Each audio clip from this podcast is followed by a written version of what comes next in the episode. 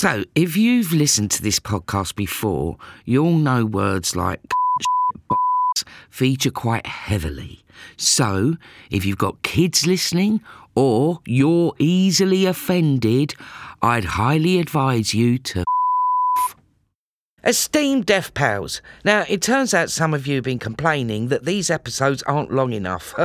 well, then, you'll be dying to know that this isn't all of it, you wonderful twits. After you've finished hearing how your favourite guests are going to peg it, they join me over at Six Feet Under to read through your real life deaf related anecdotes and tell us what they're taking to the grave with them. A pattern. A pattern? Disruptive behaviour.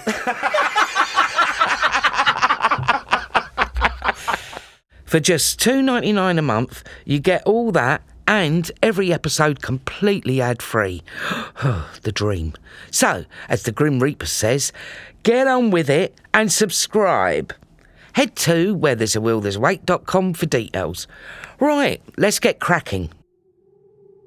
Hello, I'm Kathy Burke, and welcome to this congested corner of the podcast sphere where the Mersey ferry is full forever. The M62 is permanently shut both ways, and Stanley Park has been turned into a massive eight story NCP. And who's that red headed enigma before my eyes? Is it Sonia? Cilla? Is that you? Oh, oh no! It's someone dressed as Linda La Hughes. Fuck off! Welcome to. Where there's a will, there's a wake. As we drag our feet towards our certain destiny, it's time to welcome our guests to this morbid mansion. While some people talk thongs and Eurovision, we talk veils and who's performing at your funeral. And joining us today to talk about their perfect passing is my good friend, the magnificent writer, Jonathan Harvey. Hello, Kathy.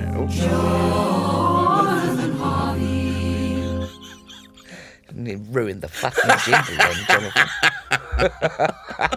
Welcome, Jonathan. Thank you very much for having me, Miss Buck. Oh, it's very nice to have you here. And uh, just this is quite an indulgent um, episode, I think, listener, because Jonathan and I, well, we've realised we've been great friends 30 years. 30 years, yeah.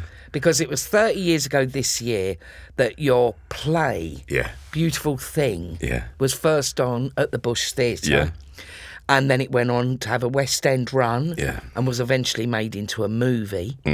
And has since been on all over the country Mm. over the years.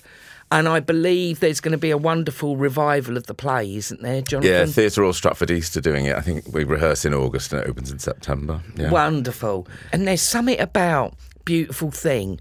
It's not just a beautiful gay love story, it's just a beautiful love story. Aw. And um, I don't know, every time I watch it, there's a certain moment in that play, it always makes me cry. and it always makes me feel incredibly proud to be your friend, oh. Jonathan. Because I know this play and the film. It just changed so many people's lives. It helped hundreds of thousands of people over the years. And I just feel incredibly chuffed to bits that you're my buddy and that you've helped all these people just from writing something, you know? Because you were a teacher, weren't you, before? Yeah, and I'd had a few plays on, and uh, Beautiful Thing was the first time I wrote something with a gay with gay characters in it. Was this, and so my writing suddenly got better because I was being more honest, I suppose. Yeah. and I was writing about teenagers, and I was still a teacher. Yeah. and. Could have set it in Liverpool because that's where I'm from, but I felt at the, grand old age of 24, I felt I was really out of touch with teenagers. So I wrote in the, the language that I heard of the kids that I was teaching. So it ended up being a London play rather than a Liverpool play. Yeah. But yeah. Well, listen, it was just a beautiful thing. Oh, thank you. know, and I went to the very first hmm. production at the Bush Theatre. Oh, it was so good. And that's where we first met. Yeah. And the other thing we want to say, listener, just to be, you know, we might as well just take our trousers off and have a wank because this has been released, I think, on Tuesday, June the 13th. Wow. And that's our birthday. Happy birthday. Happy birthday, Jonathan. we couldn't get more, you know, indulgent. But, I hate to think what our combined age is. let's not let's not go there. Let's not go there. It'll be up into the thousands, Jay. But um, yeah, so it is our birthday. We do share a birthday. So talking about birth, let's mm. talk about death. Mm. So we'll get on with it, shall we?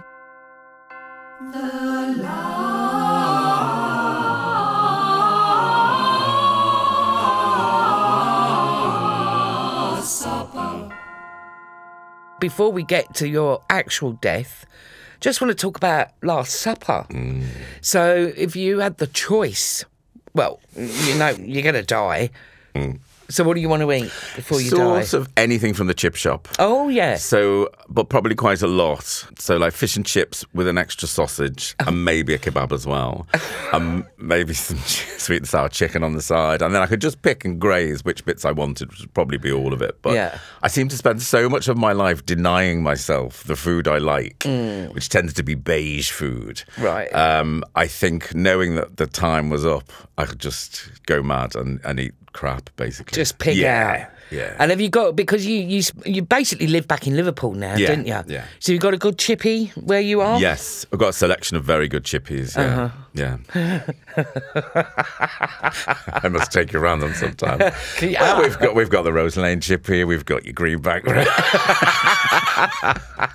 yeah, there's several to choose from, depending what night. Some are shut on different nights. So yeah. Oh, I you've got to- see. when I first moved back to Liverpool, I hadn't got all the stuff out of boxes, and I went at lunchtime to one chippy and got fish and chips. And by the time I got to tea time, I realised I couldn't make anything, so I went back to the chippy, the Yeah. same one, but I went in disguise in case they thought I was some fat bastard who just ate at the chippy, which I am. And so I put on different glasses and a hat. And the bloke went, "Oh, it's you again." So ridiculous. what I was trying to kid.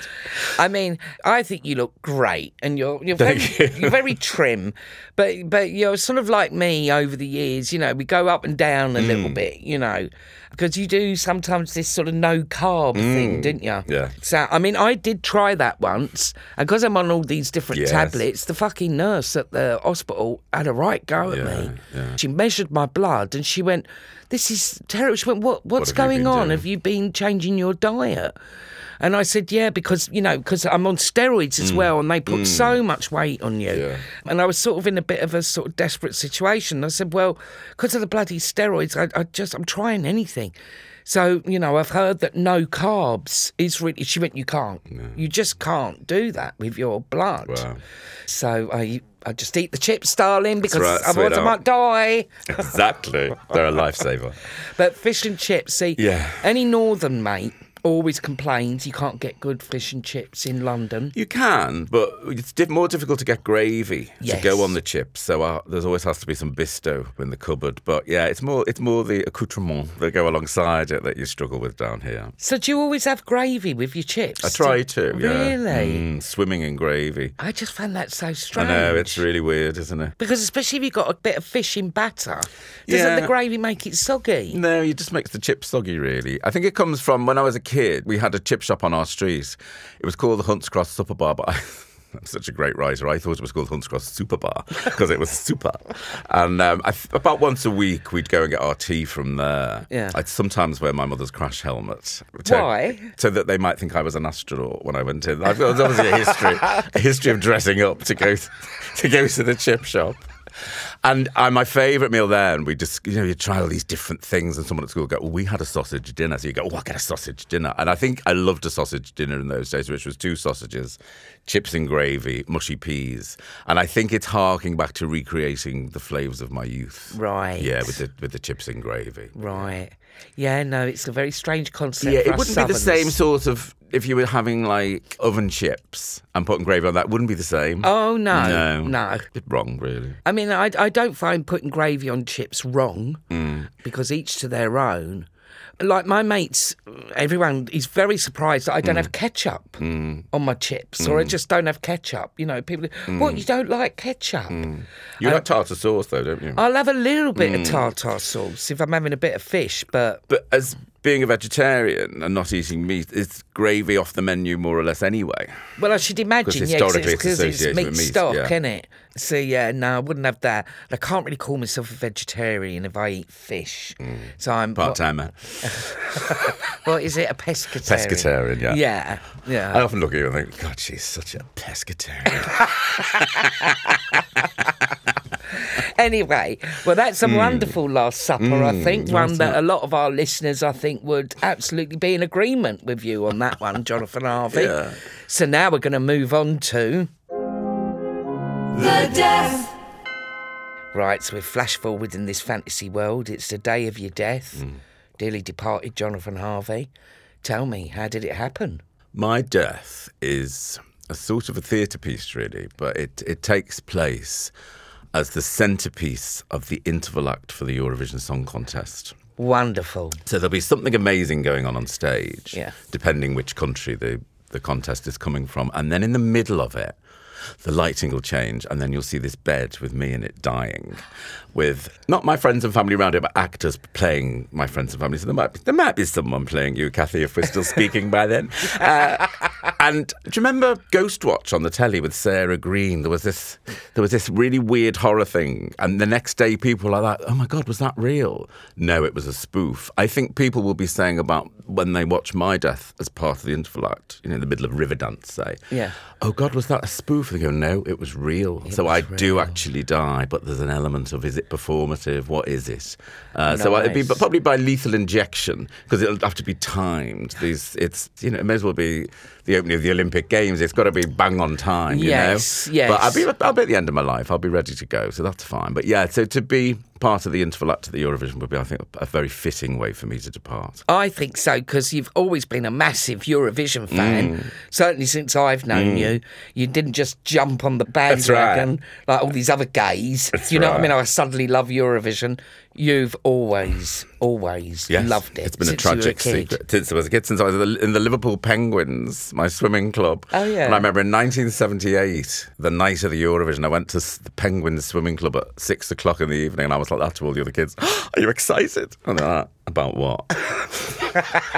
and, and that's and that's when I realised, dear listener, that I was different from other children. Right. And so I remember the only time I didn't watch it was when I went to university, and I was too mortified to tell anyone in my student house that I watched it. I had to watch someone else that night. But so there's two years I don't really know the songs from. Right. But yeah. But then it sort of went through a bit of a. It wasn't sort of so good for a while, was Yeah, it? yeah. You know.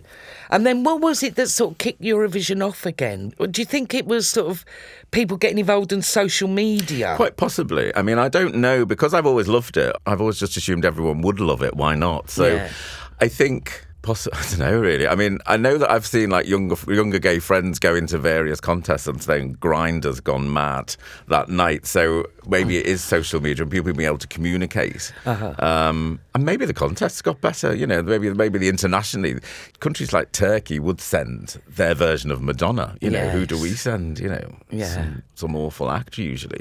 So um, yeah, I think I think the standards probably got better. And in the last couple of years, the UK has taken it more seriously with Sam Ryder. So, Oh well, he was know. amazing, wasn't he? Amazing. I mean, last year's Yeah. Eurovision, I think, was, was even I got into it, Yes. and even I stayed up for the results because, uh, you know, I've got into it a bit recent years, mainly because of Twitter, Yeah. because it's such a riot Yeah. on Twitter, you know. But then I'll always go to bed before the result. I'm not asked, you know Mm. what I mean, about who actually wins it, and also because this year, because it was up in Liverpool, so you wrote a play about called a thong for Europe. I did. It was about a woman called Lulu, named after the star, the Eurovision winning star. The play opens at her mum's funeral, Uh-huh. and she's saying her mum was a big Eurovision fan, and her biggest desire was to go to the contest, and now it's in Liverpool, but it's too late. And then her mum pops out of the coffin, the ghost of her mother, and says, scatter my ashes on the stage of the Eurovision or I will haunt you forever.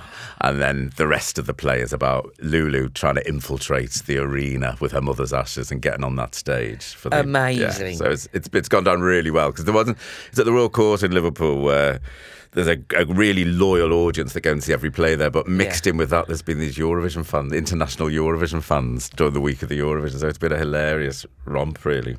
Right, well, your death takes place Mm. during the Eurovision Song Contest at the interval, which is wonderful. How do you think people are going to react, babe? Well, because it's part of a theatre piece, it'll only. I mean, it does get big viewing figures. The Eurovision, so there are 161 million people watching my death. Wow. You know, you know I hate crowds. Um, I think they'll just be intrigued. And I think those that know me will go, "Oh, isn't that amazing? He died during the Eurovision. That's perfect." Yeah. But those who don't, will be like, "What the fuck just happened there?" Yeah. that was so bizarre. Did you see that bit where there was someone in a bed and people Yeah, were crying, yeah. and then it went back to someone tap dancing? That's it, and got Yeah. injected. Yeah. And whereabouts would you want the obituary, do you think? I'd like it to be in the stage and television today. Oh. Not the stage as it is now. Right. The stage as it was in the news, which is the industry Bible, from about the 80s and 90s, when Turns would take a page advert to say, Thank you for having me in the summer season in Bournemouth this year. So I think it should be announced in there with a, an awful photograph of me. A bit like Julie Andrews on the back of the Sound of Music LP, where she's got her back to camera, but she's turning around like she's just been surprised or fingered. And, and you know, it's a really awful photograph of me. I say with it is my agents would say with deep it's with well hopefully with deep Yeah. regret that uh, Jonathan Harvey passed away recently during the Eurovision. Uh, he would like to thank Yes. and maybe mention a few people who've been decent to me. Only a few. We'll yeah, I- I'd be included. we shall see. We'd like to thank Miss, but maybe you could take. Maybe you would take the advert out. It is with regret that Miss Burke announces the passing Of her dear friend. And, and w- spell my name wrong. Yes, which is a bugbear of yours. You don't like that. I think I did. Didn't I send you a card once when I and I'd spelt the Jonathan wrong? I Probably. put, put an O instead of an A because it's John uh, Fan, yes. not Jonathan. Oh, and you had a right fucking go at me. I tell you. Did I Actually, it's not the right spelling of my name. Thank you. All right, Did I mate. throw it at you? I mean, the amount of people that spell Kathy with a C, Oh. which is sort of more understandable because I am a cunt. so I can sort of understand why that mistake is made. That you know. association, yeah. Yeah, I'm a bit more, a bit more forgiving than you. um, do you have any regrets, Jonathan? not ones that overburden me. I wish I'd been less of a yes man sometimes. I think there's been certain jobs I've done which will remain nameless, but certain jobs I've done in telly where every every other writer was walking off the show and I stayed on. Right. Sort of. Well, I needed the money because I was having some work done on my house, but um, well, I just I never I always stay a bit too late at the party. I'd be one of those people in an earthquake in the middle of a crumbling building. And, well, it might miraculously put itself back together in a minute. um, so I sort of wish I'd left things a bit earlier, um, which is makes the death perfect in a way because I'm choosing the timing of it and stuff like that. But yeah, but nothing too major. Don't go anywhere. We'll be back after this short break. This is an advert from Uber One, a membership to save money on Uber and Uber Eats. Kathy, how do you feel about being a member? Excuse me, big god Ollie. A what? Oh, oh, sorry. Oh, no, as in having a membership somewhere. Right. Well, that depends on what, where, and who. Because with Uber One membership, you save money on Uber and Uber Eats. Oh, double whammy. Give us the deets. Well, I'm actually a member of this myself, and you get £0 delivery fees and 5% off your Uber Eats orders. You get savings on Uber rides, but also, Kathy, they throw in amazing extra perks, like a year of Disney Plus included when you sign up for an annual membership, which, as we both know, is great for kids and adults alike. Hang on. Savings on rides, food, and TV. That's a triple whammy. It certainly is, and you can become a member for just $5.99 a month, starting with a four week free trial. Gorgeous. Join Uber One now and save on Uber and Uber Eats. This is an advertisement for BetterHelp Therapy online. Goddess Charlie, you all right? You look a bit tense. What makes you say that? Well, you're biting your nose and your leg is shaking like a horny chihuahua. Oh, yeah. Now you mention it, I do feel a bit stressed. Come on then, spill the beans to Auntie Kath. What's on your mind? That's the weird thing. I don't actually know. It could be the endless sleepless nights I spend strategising on how I'm going to get a ticket to Glastonbury this year, or it could be the triple espresso I necked to make sure I didn't fall asleep on the way to work. Blimey, Goddess. Whatever it is, you should invest some time in getting to the bottom of it. You're right. It's no good letting things fester and get out of control, especially when it's so convenient to talk to therapists now. Ah, you mean our friends at BetterHelp? Precisely. It's entirely online and suited to your schedule. With over a thousand therapists in the UK already, BetterHelp can provide access to mental health professionals with a wide variety of expertise in mental health. And our listeners get 10% off their first month at betterhelp.com slash wake. That's better, H-E-L-P dot com slash wake. So we're going to get into what happens after you die a little bit later. But if you were reincarnated, I would love to know. Animal, vegetable, or mineral. So what would you like to be? I think a mineral. Oh, yes. I looked at what mineral meant mm. on my phone, so it might not be very authentic. and there was two things that jumped out at me. One was oxygen, Yes. and one was asbestos. oh. And then I thought, well, that's quite good. So the people that were nice to me can get some oxygen, and the people that weren't so nice to me, I could just infiltrate their flats or their houses as asbestos, and they'll think, well, that's not been around since the 70s. I'm fine, and they'll slowly be dying. That's my twisted revenge. There was a teacher at my primary school. We went away with the school. I was about nine or ten. Yeah. Liverpool Education Authority has a thing called Colomendy, and it's like, well, they did have in the 70s. It's an out, outward bound activity centre. Awful place. Mm. And on the last day, we went to the top of this mountain, and I could see my nan's flats. But we had this sort of Hitlerian teacher who, we were in dormitories, all the boys and all the girls in separate dorms, and he said, nobody's allowed to go to the toilet during the night. What? And so I ended up pissing in a Tupperware cup by my bed. You know, as ever since then, that was I've been obsessed with going to the loo. If I'm trapped in a place where there's no access to a toilet, I'm fucked really. Yeah, yeah. And it really is a massive part of my life, and I can put it all back to that school trip. I mean, that was outrageous for him to Yeah. sort of put that rule Yeah. anyway. Yeah. It's I mean, it, it, it it? wouldn't be allowed No, now, you say. He'd be sacked. Yeah. So I would definitely go and be asbestos in his house. Oh, definitely. And you know, even coming here today, I was like. I've not drunk as much tea as I would in the morning. Yeah. That I would usually. You know, yesterday when I went to the theatre, I stopped drinking at two o'clock in the afternoon because I'm so worried about needing the loo. Right, well, he's going to die a That's very right. slow death from asbestos, which you have been reincarnated as. I think that's beautiful. I really do. You win some, you lose some. So now it's time to discuss. The funeral. So, lovely listeners, before we get into hearing all about Jonathan's perfect funeral, if you find yourself wanting more fun death related content, head on over to our subscription podcast, Six Feet Under, where we have bonus content from our wonderful guests. We read through your real life funeral tales. And I'll drive to the Waitrose in Finchley Road just for a mm. day out. Send your stories to Kathy at deathpodcast.co.uk. Plus, you get all episodes completely ad free. So, what are you waiting for? Head to where there's a will, there's a wake.com for details on how to subscribe. Okay, back to the fantasy world, Jonathan. So, you're dead and gone. What do you want for your funeral? Well, I'd like the funeral to be in a theatre. Of course, darling. Um, in my head, I'm thinking West End. Mm. However, I imagine it's going to be one of the Liverpool theatres for laziness. I won't be in a coffin. Mm. You saw my panto. So in the panto, there was this moment where Mother Goose was at a big posh football match, Yeah. and they threw these massive inflatable balls into the audience, and you have to push them above your head. I would like to enter in a see-through, transparent ball, dressed in a 1920s bathing suit in the shape of a sort of like a, you're doing a star jump. Yes. And be pushed above everybody's heads as they played the theme music to Match of the Day. Oh, Du- right. du- du. and so I just sort of bounced around. So there's already a feeling of joy Yes. and excitement, and like, oh, wasn't this daft? And then eventually, as the music ends, rolled onto the stage. Uh-huh.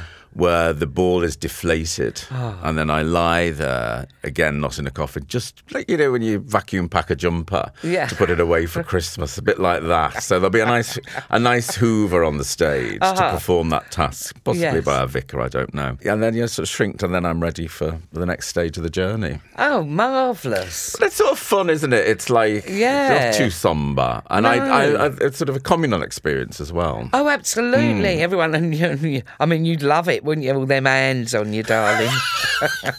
Turn the lights out, sweetheart. Takes me back. Are you a football fan, Jonathan? Massive football.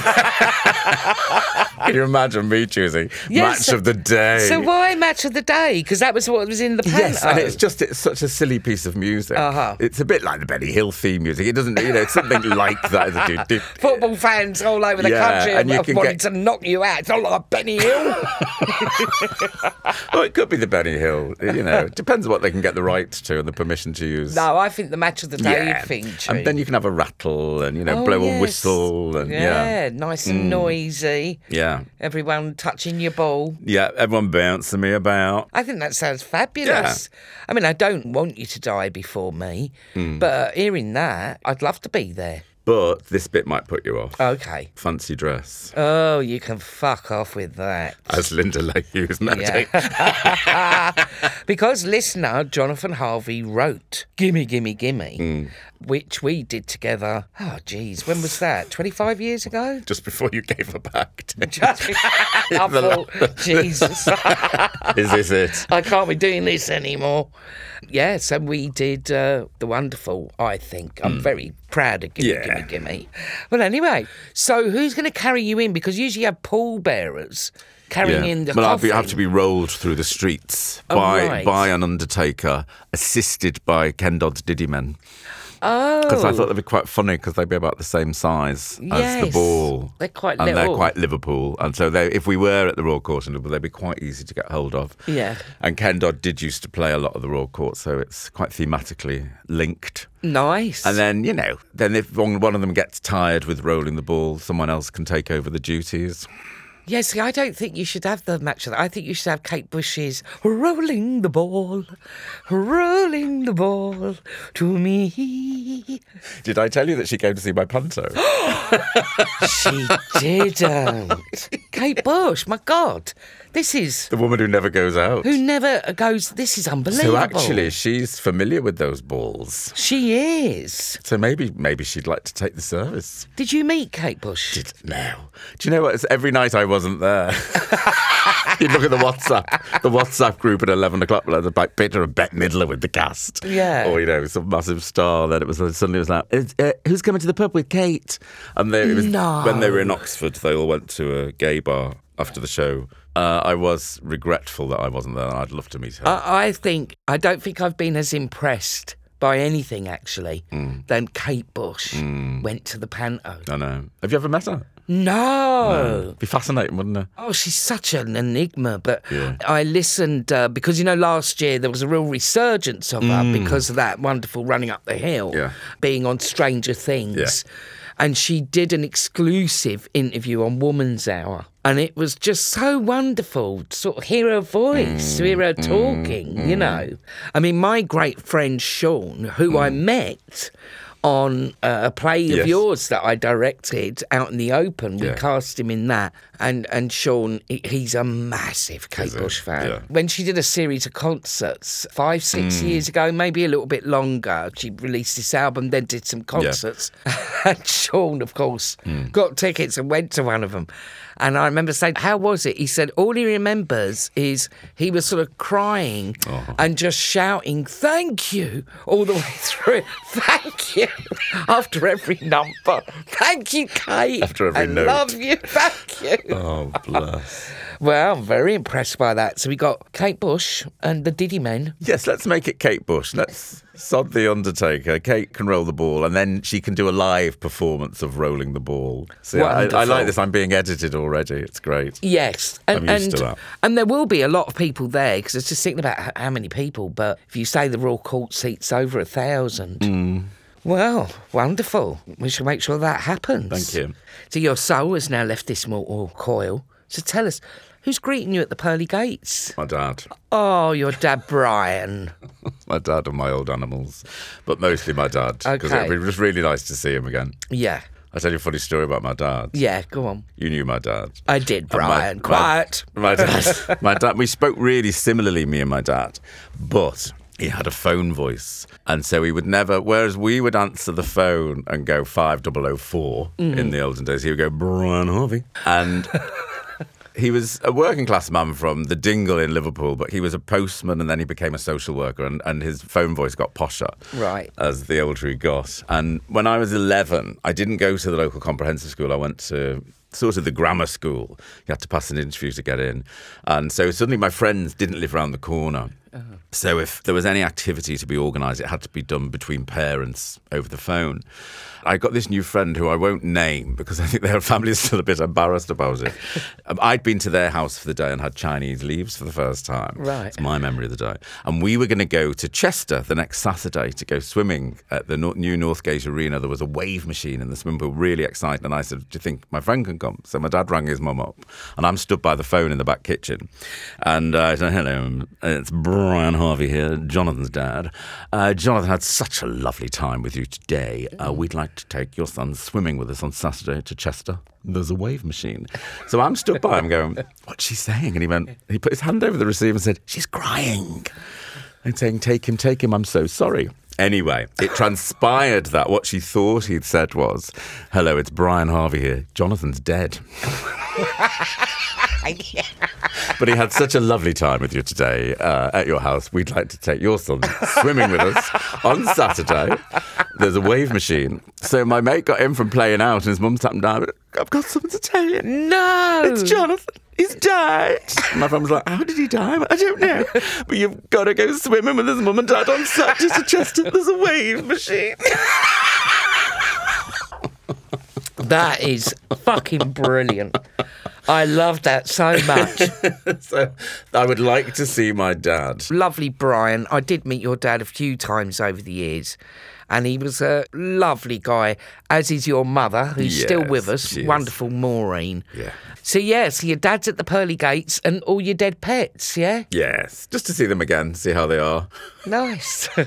now, we're going to need a eulogy Hmm. at the funeral. So, who have you got to give us a eulogy? I've got my friend Keddy, who does a really good impression of Sonia.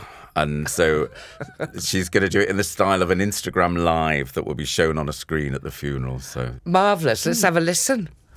Hi guys, it's Sonia here, the voice of Eurovision, the voice of Liverpool. and I'm just jumping on here to say that I'm made up to be asked to do the eulogy for. What was his name again? oh, yeah, Jonathan Harvey. oh, it's dead sad, isn't it? But at least he went the way he wanted to. As part of the interval act at the Eurovision. God love the bones of him. oh, do you know what? I can't believe it's 30 years since I represented the UK at the contest. 30 years since I donned that purple cat suit with the saggy gusset and sang my little heart out for all you guys out there. Oh, I hope you all have a wonderful funeral service and all that. I'd love to be there, only I can't be asked. The world's a quieter place without our Jonathan, isn't it? Because let's be honest, he did like the sound of his own voice, didn't he? Oh, what am I like? anyway, I've got to go. I've left some spuds on a low light. Oh, have a fabulous day and let's get it trending on Twitter. Hashtag Jonathan's dead. Ciao, guys. Jonathan's dead. Jonathan's dead. That's a very good Sonia impression. and and this year at the Eurovision, there was all this talk. There's going to be a massive surprise, and God love it, it was Sonia. Yes, isn't that amazing? Uh, Yeah, For me. for you it was great. Right. So thank you for that eulogy, Keddy. Yeah. So now we need to know. Buried or cremated.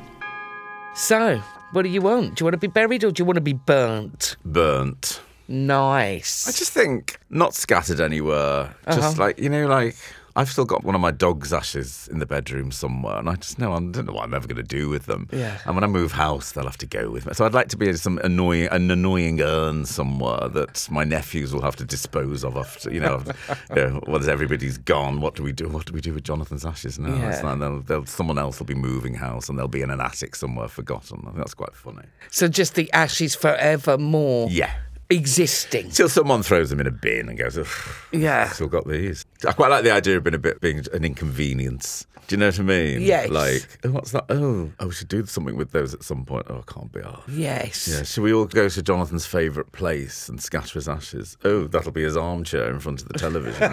do you know what I mean? Yeah, Like, that's- yeah. They're there anyway. So, yeah. Anyway, the gravestone. So you're going to be cremated. So there's not actually going to be, but a plaque. So we thought like a plaque instead of a gravestone. So what would you want written on your plaque? A mate of mine said he wanted on his gravestone, "E, she was thin," and I, I, and I think I'd steal that. Yeah, Ee, she was thin. she was Because thin. I've always striven to be thin. So I finally am. And I must have been quite slim to have died and be bounced around in a ball. So I think it's probably quite appropriate. Yes, and also, darling, I knew you when you were in your twenties, and you were, were you were tiny. So when you look back on photos of yourself, and you Yeah. always think, "Oh, I was a fat fuck always," and then you look back and think, "Actually, no, We were beautiful, Kathy. lovely." Well, we shall make sure that that is uh, written on your plaque, right? So you've been laid to rest, Jonathan. But what's happening now you're gone is we have to have the wake. Don't go anywhere. We'll be back after this short break.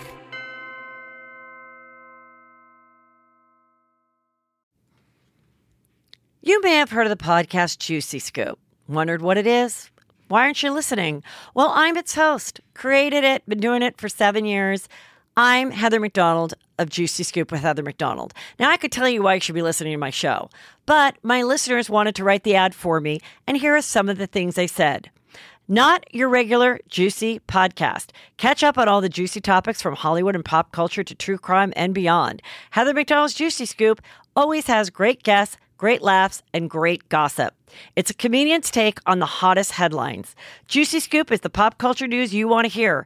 No BS, no filter, no filler. Raw, real, and in the moment. Throw in the hilarity of amazing comedians that you'll instantly be obsessed with, a juicy crime story, and a dash of normal life in LA moments, and you've got yourself an amazing week of Juicy Scoop. Two episodes every week, every Tuesday and Thursday.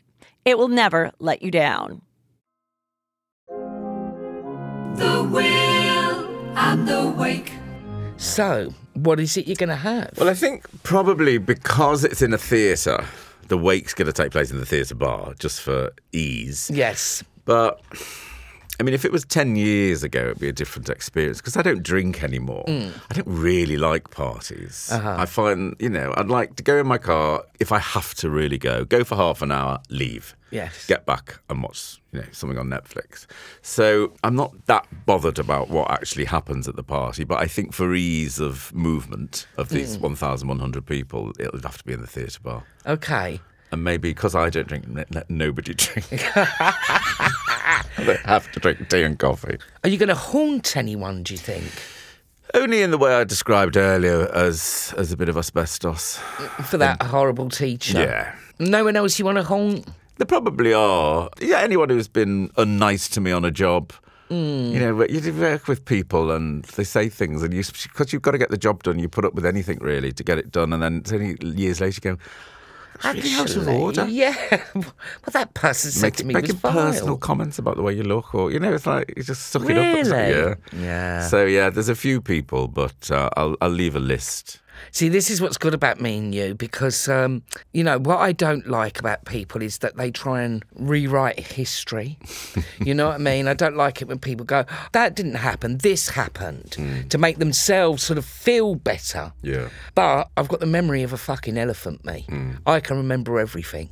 Success has many masters, doesn't it? And, Yes. I'm, and when people know that I know you, mm. the things they come out with. Oh well, I knew Kathy in her Peterborough days. Was like that. Ah, she's never lived in Peterborough. Never lived Then in I- Peterborough. No, she did. She lived on blah blah blah road. And I, like, no, she didn't. I remember ringing you up once and go, "Did you ever live in Peterborough?" And you were like, "No." I was like, "Why would you lie to somebody that knows the the actual person you're talking about?" So yeah, I often get people thinking I'm somebody else. I get the hairdresser from Gogglebox. So um, Oh, really? I like him. I know. At I was- least it's someone nice. I was I did a radio show with Stephen K. Amos, and we all went to the pub afterwards. And uh, there was this drunk bloke came up to me and oh, I'm, I'm a massive fan of yours. And because I'd just done my own show, I was like, oh, thank you. And he's like, how'd you do it? And I was like, do what? And he was like, you know, like really showing off to all the actors. I was a big fan of mine. Yeah. You know, how'd you, did you do it week on week? I went, well, we just come to the radio station, we record it. And I went, Yeah. no, I mean, do you, do you watch all the programmes? I went, who do you think I am? Wait, you're that hairdresser from God. Oh, that's amazing. I know. Well, at least he's funny. Yes, and I do like him. So yeah. Yes. Yeah. I love Gogglebox. Oh, it's amazing. You did it, didn't you, with Paul O'Grady? Oh, with lovely Paul. Yeah. We're going to miss him very, very When I, much. my Liverpool accent must, must have been stronger when I first moved to London because um, he wasn't that famous then. He was just on the gay scene playing Lily. And there was I used to go to the laundress in Earl's Court every Saturday. And this bloke was like, Can I ask you a question? I went, Yeah. He went, Are you Lily Savage? And I went, Yes, I am. Did you? he said, Oh, I'm a really big fan. I see you every Tuesday in Manhattan's Music Bar. And I was like, Did you come round? Say hello. and I forgot about this. And then I saw him again. He was like, Oh, I was going to come round on Tuesday, but I didn't. And I said, No, you should. And then I had to change my lawn dress after that. I told Paul when I met him, and he pissed himself. Oh, Can you dear. imagine Paul, like, suddenly Some someone- whip. Yeah, the bloke. No, no, he said that you said in the laundrette They to look come and nothing see. like each other. He's so tall and skinny. Oh, dear. Oh, how Yes, funny. sadly missed. Beautiful Paul. Right. So we have to do the will. So what you got and who's getting it? This is my my catchphrase of the show. It's a belter. Um, she's always wanted a catchphrase. Um, well, if my husband is dead, what's really good is my brother's got three sons, Yeah. and one of them just got a first at university in maths or business or something. Amazing. So I think I'd really like him eventually to be my accountant. I think so. I think he'd be the really good to be in charge of what I've got, Yes. and who it goes to. Okay. and because I suppose you know. Westcliff on Sea rep might do a beautiful thing two months after I die. There needs to be someone managing who gets the 25 quid and who it gets split between, you know. So I, I'm, Yeah. I'm in quite safe hands there, I think Yes. really lucky. And and act, you know, I don't have any kids. It's a bit, bit pointless leaving it all to my dog. Yeah. So I think the nephews will get everything really. Nice. Yeah. And is there anything you sort of think, oh God, I don't want the nephews finding this? No, I, um, as I know it's going to be at the Eurovision. If there's anything embarrassing, I can get rid of it. I mean, I probably have to delete a few WhatsApp messages, slagging people off. But at the, on the other hand. My life has been governed by my own embarrassment, so I think the fact that I'm dead is there's no point in being embarrassed anymore. So Oh, look at them. That's for my tablets, darling. So I don't die, basically. so, Jonathan Harvey, we're almost at the end of the episode, and it's been a lovely episode for me to have one of my dearest, darling friends thank do this with me on our birthday. right. That's right. But before we l- release your spirit into the afterlife for all eternity, Yep. we've got one more thing to add to your legacy. So, no pressure, but what are your